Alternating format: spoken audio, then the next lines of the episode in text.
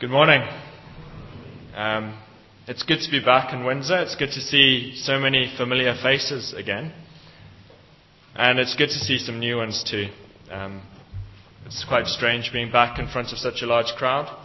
I'm not used to speaking to so many people all at once. Lamberg is a bit of a smaller church than this. I'm also not used to having a microphone in front of me, so I'll try to remember to keep facing it. Let's start with a prayer. Lord, we thank you for this time of worship that we've just had, where we've been remembering who you are. We've been remembering your sovereignty and what you've done in our lives. And Lord, we pray that we can continue in this theme of worship as we open up your word, as we look to see a bit more about who you are and we learn about you. We just pray that we can learn more of you, learn to trust you more and worship you with our lives. Amen.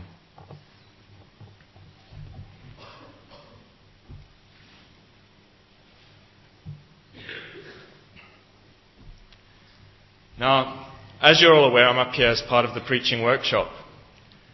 And the series that we're doing this time is we're going to be working through the first six books of Deuteronomy. Or first six chapters even of Deuteronomy, sorry.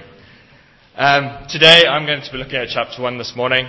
Dave Schofield will be looking at chapters 2 and 3 this evening.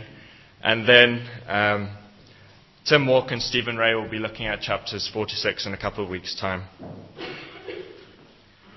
Before we start, I'd like to fill you into a little bit of the background of Deuteronomy.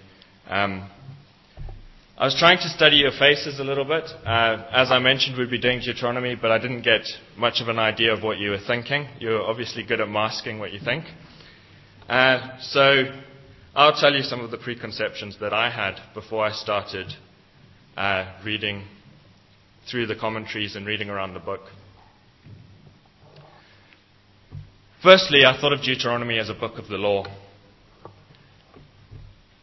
It's a book called the Torah, or it's part of the Torah, the Jewish law, and it lists a whole lot of regulations. And in it you'll find things like the Ten Commandments, you'll find lists of blessings and curses. So these are the things that were in my head. There's lots of lists of things, do's and don'ts, and blessings and curses, and that's what it's about. And then I also remember doing a Bible study once in Deuteronomy, and somebody told me that it meant the second law, Deuteronomy itself. So this is the law being given a second time to the Israelite people. It's the law being given to a new generation who hasn't heard it the first time. And so I kind of wondered at the value of that, because if it's been given before in the Bible, why are we looking at it the second time? Why don't we look at it the first time round rather than looking at it the second time round? I also thought, not actually a lot happens in Deuteronomy. There's not much of a story. It's not like David slaying Goliath, or Joseph going to Egypt, or one of those things. It's not a gripping story. It's just lists of regulations. And I thought, well, I hope I can find something interesting to say about Deuteronomy. I hope I haven't put you off too much. But if you think about it, if you were going to study the Old Testament, it's probably not the first place you would go. It's not somewhere where you take your children to take a Bible study through the Old Testament. But this isn't the way everybody thinks about it. In fact, in the Jewish religion, Deuteronomy is the first book that they teach to their children. It's amazing, isn't it? And this is partly because of the Jewish religion. It's founded on the Mosaic Law, which is the Torah, and Deuteronomy contains the most complete compendium of all of these laws. So it gives you a good basis for their faith. Also, because in Deuteronomy, the word for law that we have is Torah. Because it's translated into law in English, we tend to shy away from it. We think we're no longer under the law, we're under grace. We probably don't want to look too hard at that. So we tend to shy away from law or Torah. But Torah means more than just law. Torah in Hebrew actually means teaching or instruction. And it brings with it the whole ideas of guidance, help, and encouragement. So it's not seen as something oppressive, but it's seen as a gift by the Jewish people to them. It's something that they should celebrate, something that they can cling to. It shows them how they should live. Sorry, I should So you may think that's all very well for the Jewish people. We're under a new covenant. They were under the old covenant, and that told them how to live. They had these laws to guide them. We've got the Holy Spirit to guide us. We don't need these laws. There's no point in us reading through Old Testament law. What value is it to us? But this isn't how the New Testament writers thought. Did you know that Deuteronomy is actually one of the most quoted books in the New Testament, along with Psalms and Isaiah? So it's obviously a very important book for us to read. Deuteronomy is also part of God's Word. It's part of His revelation to us of who He is and what He thinks, what He's about. So it's important for us to read, just because we know that God is unchanging, that He's the same yesterday, today, and tomorrow. So it tells us something about our God. And although Deuteronomy does contain the law, or more accurately, the Torah, it's not just a list of laws for us to read. It's not a boring list of laws. It's actually constructed in form of sermons. These are sermons that Moses preached to the Israelite people before they entered the Promised Land. He was preparing them to receive God's promise.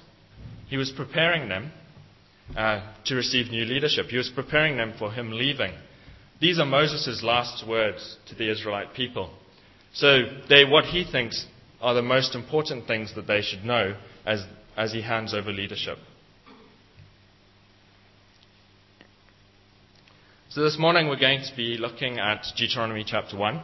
And this is just an introduction to the first sermon that he preaches. So I'm doing a sermon on an introduction to a sermon.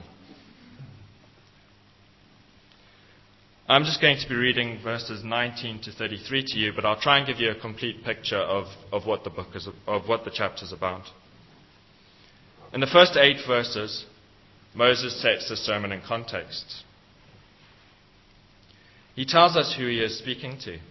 He's speaking to the Israelite people, not the ones that left Egypt, but he's speaking to the children of the ones that left Egypt. The ones that left Egypt have now died in the desert, and these are the children of them. They're the ones that are going to receive God's promise. He tells us where they are. They're just east of the Jordan River. They're within reach of the Promised Land. They can see it, and they can probably smell it as well. It's just there. It's within reach. You know, it's within their senses, and they know that it's about time that they get in. Moses talks about the timing of it all. It's 40 years after they've left Egypt. So if they remember what God had said to them, how long their punishment would be, 40 years in the desert, then they'll know, they'll be excited because they're about to enter the land. So Moses is setting his sermon in context here. He also tells us where his message comes from. This isn't Moses' thoughts and ideas. He says that his message comes from God. It's direct guidance from God as to how they should live. Now for us, we often ask for God's guidance. I know Richard will tell you, he's our fellowship group leader, that whenever we have a prayer night, one of the biggest requests is guidance. It's either guidance or healing or something like that, but guidance is one of the big few. And Moses here is saying, you know, here is guidance. Here is what God wants you to do. He's telling them directly what God wants from them. And wouldn't we all love that? And then Moses starts telling them about what has happened before, what has led them up to this point. And he continues in this theme as we go into verses 9 to 18. He's telling them of what has happened before, the first time that they approached the Promised Land. He's talking about the leadership structure that was in place at the time. And the emphasis in this section is on trusting God and not on fearing man. So it's on trusting God, not fearing man. And if I read verses 17 and 18 to you, you'll see what I mean. Do not show partiality in judging. Hear both small and great alike. Do not be afraid of any man, for judgment belongs to God. Bring me any case that is too hard for you, and I will hear it. And at that time I told you everything you were to do. So what Moses is saying here is the people who entered the Promised Land the first time knew who they should be listening to. They knew they should be listening to God. They shouldn't be listening to man. They shouldn't be fearing any man, but they should be trusting God's judgment. And if they're unsure of how to make up their minds, they know that they can go to Moses, because Moses says, if any judgment is too hard for you, come to me, and I will tell you what to do. I will hear it. I'll give you God's judgment on it. So when they made their decision not to enter the Promised Land the first time, Moses is pointing out that that was wrong, that they knew that they shouldn't have done that. So let's read together verses 19 to 33. It's on page 178 in the Pew Bibles.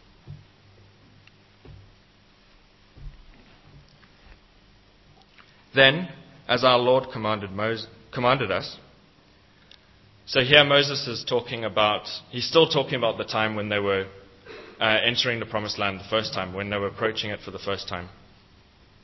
Then, as the Lord our God commanded us, we set out from Horeb, and we went towards the hill country of the Amorites, through all that vast and dreadful desert that you have seen. And so we reached Kadesh Barnea. Then I said to you, you have reached the hill country of the Amorites, which the Lord our God is giving to us. See, the Lord your God has given you the land. Go up and take possession of it, as the Lord, the God of your fathers, told you. Do not be afraid, and do not be discouraged. Then all of you came and said to me, let us send men ahead to spy out the land for us, and to bring back a report about the route that we are to take, and the towns that we will come to. The idea seemed good to me, so I selected 12 of you, one man from each tribe. They left, and they went up into the hill country, and they came to the valley of Eshcol and explored it. Taking with them some of the fruit of the land, they brought it down to us and reported, it is a good land that the Lord our God is giving to us. But you were unwilling to go up. You rebelled against the command of the Lord your God. You grumbled in your tents and said, the Lord hates us. He has brought us out of Egypt to deliver us into the hands of the Amorites and to destroy us. Where can we go? Our brothers have made us lose heart. They say the people are stronger and taller than we are. The cities are large, with walls up to the sky. And we even saw Anakites there. So basically Moses is telling them that they found the things just as God had told them they would be. They found a land that was flowing with milk and honey, with good fruit. They found the people there that God said would be there. God told them that they would be going and taking the land of the Amorites, the Hittites, the Perizzites, the Jebusites. They knew what they were going to face. So sending the spies into the land just confirmed for them what God had told them. And then Moses continues in verse 29. Then I said to you, do not be terrified, do not be afraid of them. The Lord your God is going before you. He will fight for you, as he did in Egypt, before your very eyes. And in the desert, there you saw how the Lord your God carried you, as a father carries his son, all the way you went until you reached this place. In spite of all this, you did not trust the Lord your God, who went ahead of you on your journey, in fire by night, and in cloud by day, to search out places for you to camp and to show you the way that you should go. So Moses here points out that God has never let them down in the past, so they've got every reason to trust him. Then in verses 34 to 46, we see God's anger at their rebellion. We see the punishment that the Israelites are to receive. They're not going to inherit the Promised Land. Rather, their children will inherit it in their place. They've missed their opportunity to receive God's promise. And then they hear the punishment that when they've heard this punishment that they are to receive, they try to repent, but it's too late. And they even try to enter the Promised Land on their own and fight for themselves. But they obviously fail because God isn't with them. They're defeated, they're driven back into the desert where they spend the rest of their days. So that's where the chapter 1 takes us. So this part of Moses' speech, for me, is a bit like one of those great movie speeches in which are made before epic battles in the movies. So some of you film buffs out there, I'm sure maybe Simon, will have noticed that the title for my sermon was actually taken from a speech in Gladiator. And in Gladiator, we've got a Roman army that's about to complete their campaign in Germania. And this is a speech that their general Maximus makes to try and convince them to fight hard. 3 weeks from now, I will be harvesting my crops. Imagine where you will be, and it will be so. Along the line, stay with me. If you find yourself alone, riding in green fields with the sun in your face, do not be troubled, for you are in Elysium, and you are dead. What we do in life echoes in eternity. What Maximus is doing here is he's giving his army a motivation to fight, to keep going, to endure to the end. He's telling them that they cannot lose. They're either going to come home as champions, or they're going to end up in paradise. Maximus gives them a big picture. He gives them an eternal perspective. He asks them how they want to be remembered. In the movie Braveheart, William Wallace, who's played by Mel Gibson, leads a small Scottish army against a bigger, better equipped English army. And this is a situation not unlike the situation that these Israelites are facing. They're a small army, they're facing bigger people, better equipped, more ready to fight. And so understandably, the Scottish army, a bit like the Israelite army, is not keen to fight. And some of them are shouting out from the crowd saying, let's just run, let's turn, we'll run and we'll live at least. And this is what William Wallace says. Aye, fight and you may die. Run and you'll live, at least for a while. And dying in your beds, many years from now, would you be willing to trade all the days, from this day to that, for one chance, just one chance, to come back here and tell our enemies that they can take our lives, but they'll never take our freedom? William Wallace was challenging his people not to miss the opportunity that they had to fight for their freedom. And in Deuteronomy, Moses is going through a similar procedure. He's giving his people a choice of outcomes. A bit like Maximus in Gladiator, he's telling them that they cannot lose. And he backs this up. He reminds them of God's promise to them. In Deuteronomy chapter 1, verse 8, he says, See, I have given you this land. Go into it. Take possession of the land that the Lord swore that he would give to your fathers, to Abraham, to Isaac, and to Jacob, and to their descendants after them. So he's reminded them of God's promise to them, and then he also reminds them that God protects them on the way, and that he's always kept his promise. He has brought them out of the land of Egypt, the biggest army in the world at that time. The biggest nation to be feared was Egypt, and he had defeated them already, so what about these people? And he's fed them in the desert, he's guided them, and they've seen him do mighty things. If he is with them, who can be against them? They cannot lose. And then secondly, a bit like Mel Gibson and Braveheart, Moses tells them not to miss their opportunity that they have. He reminds them at the end of the chapter that their parents missed their opportunity by disobeying God, that they ended up living the rest of their lives in the desert. And he's giving them that option. Are you going to take the promise that God has given to you, or are you going to be like your parents and end up in the desert?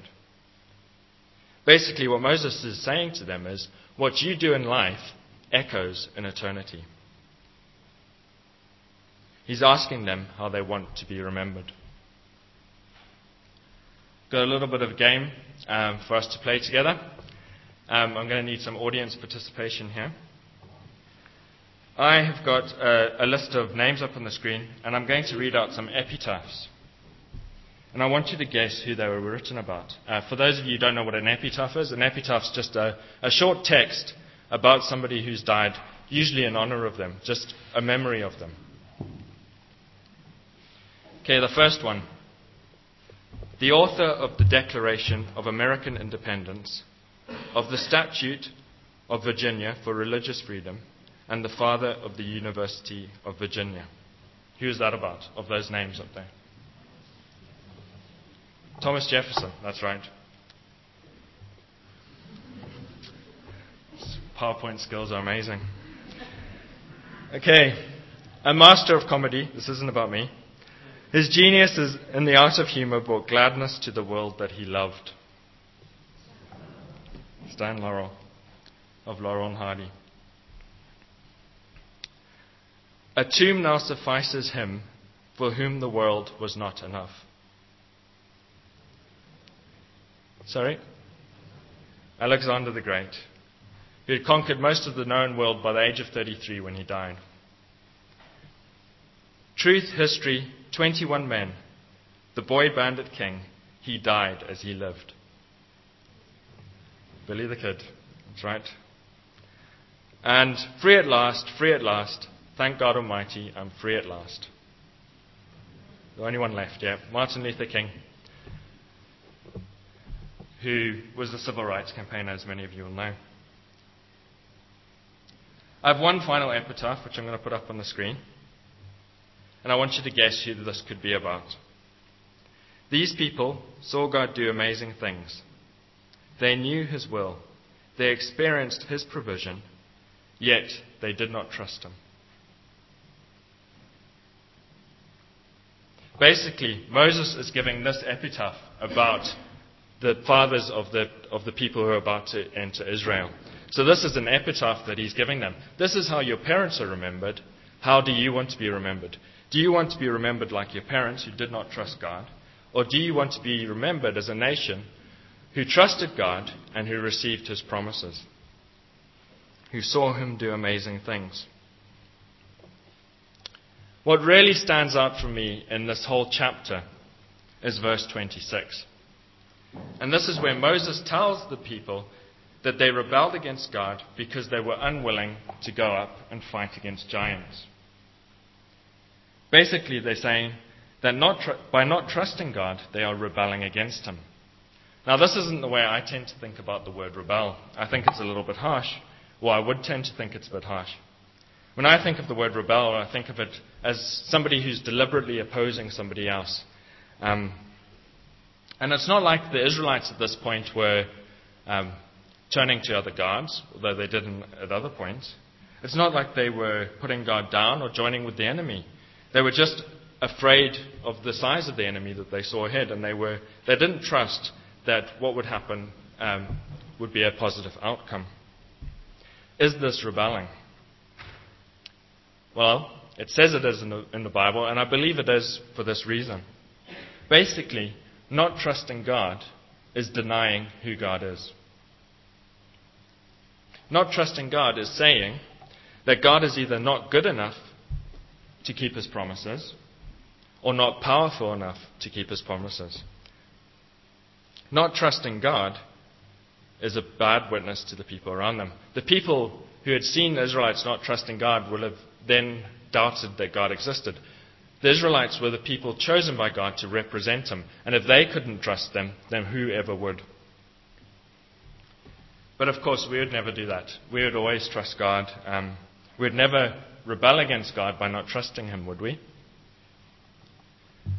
A bit like the Israelites, we too have seen God do mighty things, both in his word and in our history. We know what the Israelite people knew. We know that he rescued them from Egypt. We know that he parted the Red Sea, that he fed them in the desert. But we know so much more than them. We know that he sent Jesus to die for our sins. We know all of the miracles that Jesus performed when he was here on earth. We have seen in church history revivals. We have seen him work in amazing ways. We've seen in our own lives that he has brought us to himself and convicted us of our sins. So we have seen God do amazing things. Even today in Africa and Asia, there's stories coming out that people have been raised from the dead, healed of many diseases. So God is at work in power today. We also know God's will.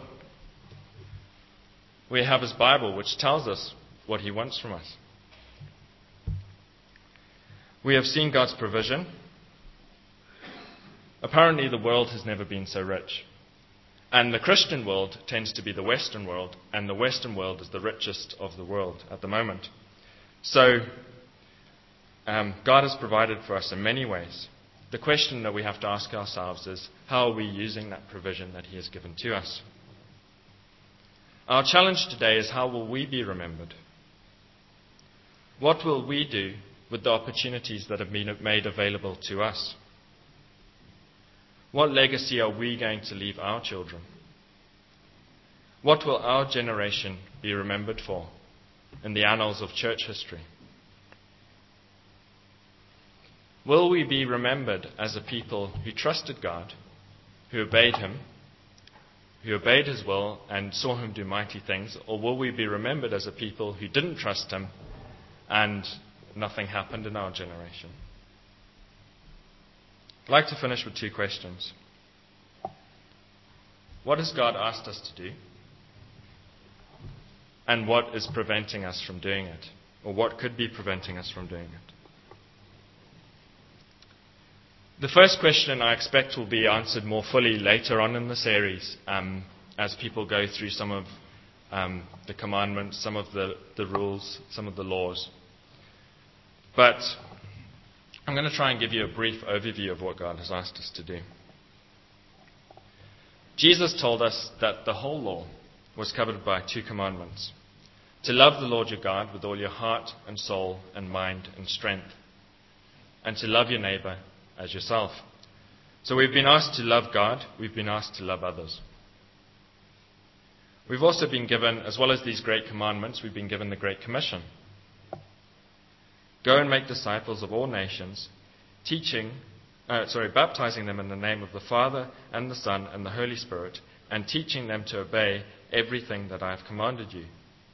And surely I am with you to the end of an age. So, we've got to love others, we've got to love God, we're supposed to tell others about God, and teaching them to obey everything that he has commanded. And we also get a promise with that he will be with us to the end of the age. And then in Micah 6, verse 8, in response to the question, what does the Lord require of you? We have this answer: to act justly, to love mercy, and to walk humbly with God. To act justly, to look after the oppressed, to love mercy, to look after the needy, and to walk humbly with God. So we can see that we have in God's word clear instructions on how we should act. We're told in Corinthians that we are Christ's body. And we have to ask the question, if Christ was here on earth, in this neighborhood, what would he be doing for his neighbors around him? Basically, by not doing what we've been told to do in the Bible, we are not trusting God, and we're not following him, and therefore we are rebelling against him. So when we don't follow God, we rebel. When we do, we don't. Second question, what's holding us back from trusting God? Or what are our giants? What are we afraid of? Now, I can't answer this question for all of you because I'm sure it's different for each person. Different things will get in the way of you trusting God. But these are some of the things that hold me back. Firstly, there's time. It's easy for me to make myself so busy that I don't have time to do anything for God. Sorry. And that's just an excuse. After all, if God is so amazing, if he does such amazing things through us, we need to ask ourselves, what matters in terms of eternity? What we do in life echoes in eternity. So if we spend our life just working hard, doing all the things that we think we need to get done and never serve God, are we actually trusting God? Are we doing his will? So time. The second one is money. I can look around me and I can see so many people every day that earn more money than me, that have more money than me. Most people earn more money than me because I don't have a job, but have more money than me. So just looking around and seeing different people with so much money, I can tend to think, well, I don't need to invest too much of my finance into helping God or serving God or trusting God with my money. This is just enough to get by. But in doing that, I'm forgetting that actually I'm in part of the wealthiest part of the world. Every single one of us in here are some of the wealthiest people in the world. And so we need to trust God with our money. We also need to remember that God is the one who provides us our money in the beginning anyway. So if we are serving God, we shouldn't be worried about our finances. I heard a writer, I don't know, some of you might have read his book, Brother Andrew, who said that he was working for the king. And if he's working for the king can always pay his wages. The king will provide for the work that he wants done. The third thing that's holding me back from trusting God fully is a fear of rejection. I'm afraid of looking stupid or not being liked. And that's a fear that I have to face every time I come up here to speak or go anywhere to speak or serve God in any way. There's always a fear that people are going to reject your message or reject you. And we're told very clearly in this passage that we should be fearing God and not man. That we should be trusting what he's asked us to do rather than fearing what men may think of what we do. And the final one is, I'm afraid to lose a comfortable and easy life. I'm afraid that if I trust God and I follow him the way he asks me to, that my life's going to have to change. It's going to get more difficult. I might have less leisure time or something like that. But there I'm forgetting the promise that God gave us through Jesus, where he said that I came to give you life and life in all its fullness. That our life won't be worse if we follow and trust him, but it will be better.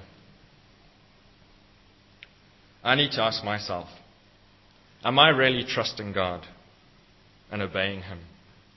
Or am I missing the opportunity to see him do mighty works through me to fulfill his promises in this generation? And that's a question we need to ask ourselves as a church. A bit like Israel, as they're about to enter the Promised Land, we are also entering a time of new leadership in the church. What will this time bring for us? We need to remember that what we do in life echoes in eternity. I'd just like to finish with a prayer.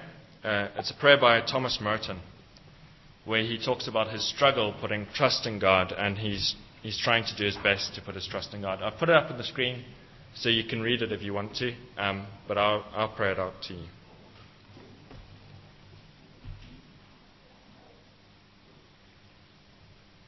My Lord God, I have no idea where I am going. I do not see the road ahead of me. I cannot know for certain where it will end. Nor do I really know myself. And the fact that I think that I am following your will does not mean that I am actually doing so. But I believe that the desire to please you does in fact please you. And I hope that I have that desire in all that I am doing. I hope that I will never do anything apart from that desire. And I know that if I do, this will lead me by the right road, though I may know nothing about it. Therefore I will trust you always. Though I may seem to be lost and in the shadow of death, I will not fear, for you are ever with me and will never leave me to face my perils alone. Amen.